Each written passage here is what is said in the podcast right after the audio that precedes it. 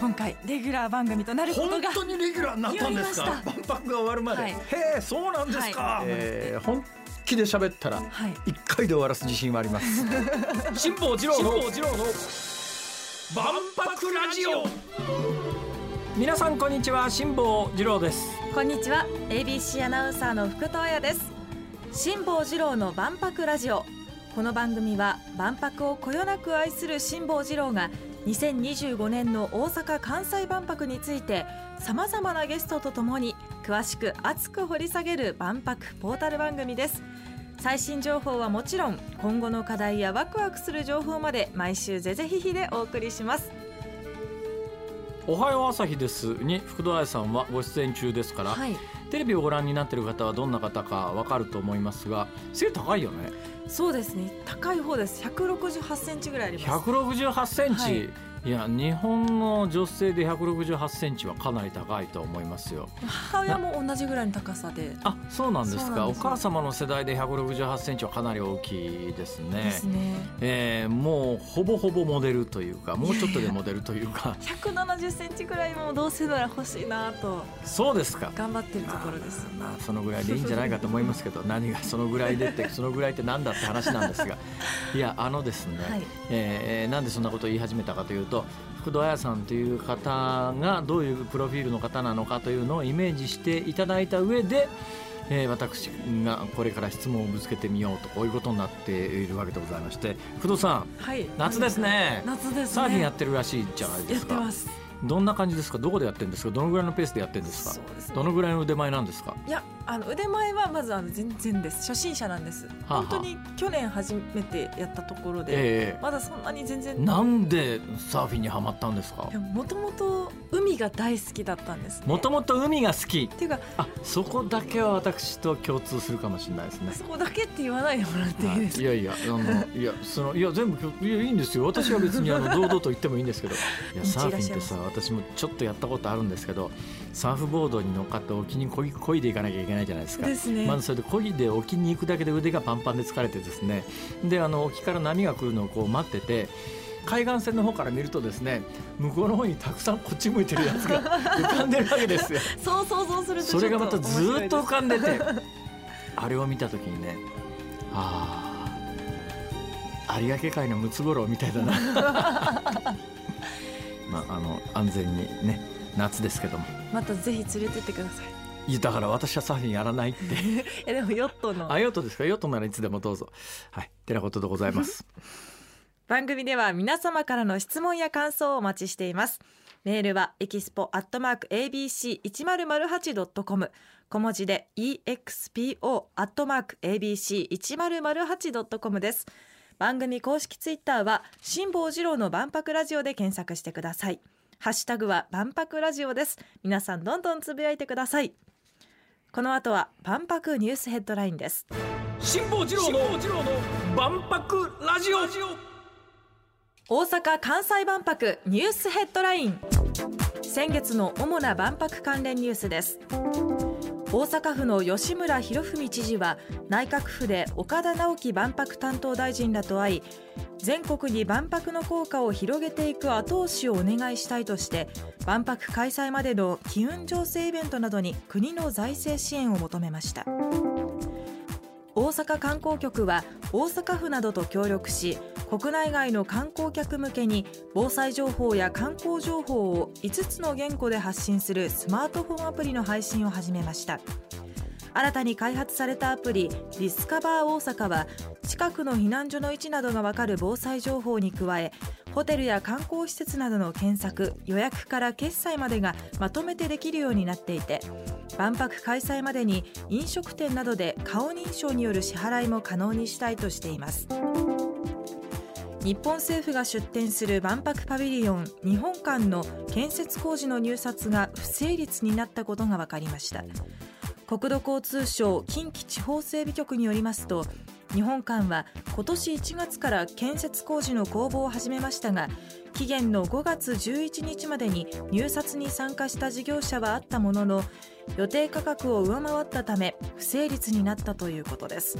発注額は50億円以上の規模で随意契約に切り替えて今月中にも事業者を選定する方針です。QBB チーズなどで知られる六甲バターは万博出店にあたりレストランシェフ鳥羽周作さんと今年4月から結んでいたチーフフードデザインオフィサーの契約を解除したと発表しました。女優の広末涼子さんとの不倫関係を認めたことが解除理由だということです。このこのニュースでどう解説しろってんだよ。塩さんお願いします。え？広末さんって知ってます？もちろん。もう本当に両親の世代のアイドルというか。は？え？なんつった？今。両親の世代っていうとちょっと高すぎるんですかね。もうちょっと若いあてか日本国民全男性ののそうか福堂さんの世代だとそんなイメージか。両親の世代のアイドルって言われちゃう。なんか広末さんもかわいそうだなと思わんでもないな。そそんな解説いらないでしょ その一つ前のニュースです。あの万博パビリオンの日本館っていうとまあ万博の中の中核施設ですがもう作らないとほらだってもうあと2年切ってるわけでしょ。それが不成立ということですけど。だからねこの間からあのいろんなパビリオンの建設がやっぱり建設費が高騰で、はい。大体このぐらいの値段でやってくんねえかなって話になったらいやそんな値段じゃできねえよみたいな、うん簡単に言うとそういう構図で不成立になっていたんだけれどもまあ次々今落札がされてね建設始まりますよっていうのはもうニュースになってますがその中核施設の日本館の入札が不調になっちゃったと。だけどねこのニュースっていろんな見方ができるんですよ。はい。というのは、うん。日本の公共工事ってやつは誰も大きな声では言わないんです。小さな声でしか言わないんだけど時々あの談合ってやつで摘発されたりしますけども日本中の公共工事に関して言うと業界内の同意としてはたまに談合で捕まるけれどもそんなまともに競争入札なんかに応じてたらまあ一部の業者に仕事が偏ったりなんかするとで仕事がない企業は潰れざるを得ないんでそんなことできないのでなんかやっぱりうちわであの仕事を回していくためには談合は当たり前だろうっていう建設風風土が昔から日本にはあってへで談合が成立するためにはうん。最低条件として何が必要かというと、はい。行政が設定している予定入札価格がいくらかっていうのが漏れてこないと談合のしようがないわけですよ。うん。例えば、行政がこの工事に関して言うとまあ、大体ね上限と下限と両方こう基準つけるつまり1円とかで入札されて下限がない場合は別に安ければ安いところに仕事を任すんだけどだけど1円で入札されてまあ確かにそこに仕事は行くんだけどそんなことすりゃちゃんとしたものができるかどうかわからないのであのいくら以上いくら以下って決めてる建設工事もたくさんあるわけですね。まあ、例えばある工事で40億円以上の値段で60億円までが上限だと。仮にそういうふうに行政が決めてるということがバレたら業界内でどうやって談合するかというとそれは高い方が業者は儲かるわけだから、60億でもこれを超えちゃうと、ん。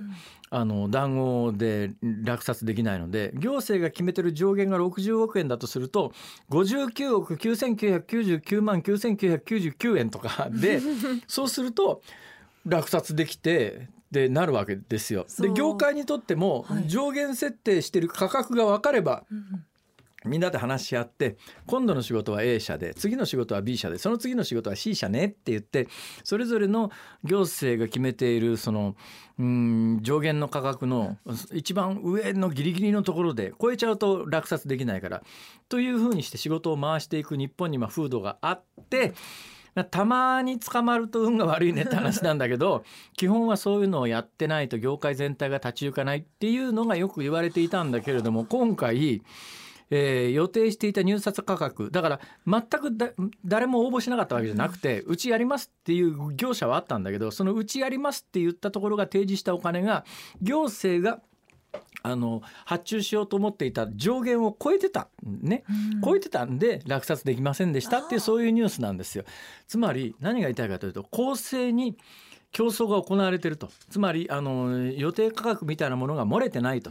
しっかりあの競争入札が行われてるんだなっていう見方が一つできる。だけども、うん。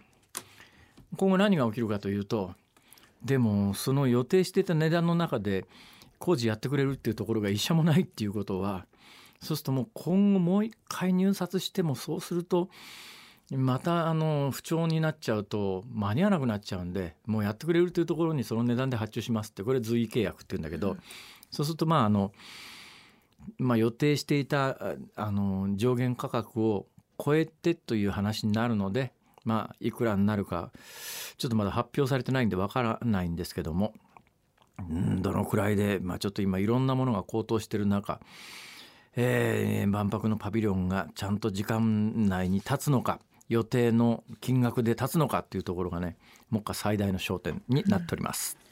この後はお好み焼きの地方ホールディングス代表取締役社長中井寛治さんにお話を伺います辛坊治郎の万博ラジオここからは大阪・関西万博に関わるさまざまなゲストを迎え2週にわたってじっくりとお話を伺っていきます。今回は大阪・関西万博の開催に向け食の都大阪を世界発信すべく奔走中。お好み焼きの地方ホールディングス代表取締役社長中井寛治さんにお越しいただきました。よろしくお願いいたします。よろしくお願いします。よろしくお願いします。よろしくお願いします。ありがとうございます。万博でお好み焼きの出店計画みたいなやつがあるんですか？具体的に。そうですね。実は私が今所属してます大阪の外食産業協会、はいはい、えそれであのその協会としてパビリオンを実は出店するということになりまして、ね、外食産業協会でパビリオンができるわけです。はい。ほうほうまあ、あの食のパビリオンということで、ええ、まあ、あの会員企業だとか、まあ、その他の日本全国の食を集めたそんなパビリオンを作りたいということではいはいはいはい、でその中にお好み焼きそうですね、まあ、あの地方も私今会長してますので、ええ、あのできれば出したいなと思いますけれども、え、はい。まあそうか。会長してるから逆にあのあんまり強引なことはやりづらいし難しいとこですねそこね。おっしゃる通り おっしゃる通ります。ですね。もう重鎮の皆さんもたくさんいらっしゃいますんで私みたいな若造が会長だから若造なんですか？若造ですね。あの今47歳47、はい、まあ47が若造かどうかに関しては あのきっといろんな意見があるだろうと思います。お話は始まったばかりですが今日のところはこの辺でお別れです辛坊治郎の万博ラジオ。また来週土曜日のお昼12時にお会いしましょう。さようなら。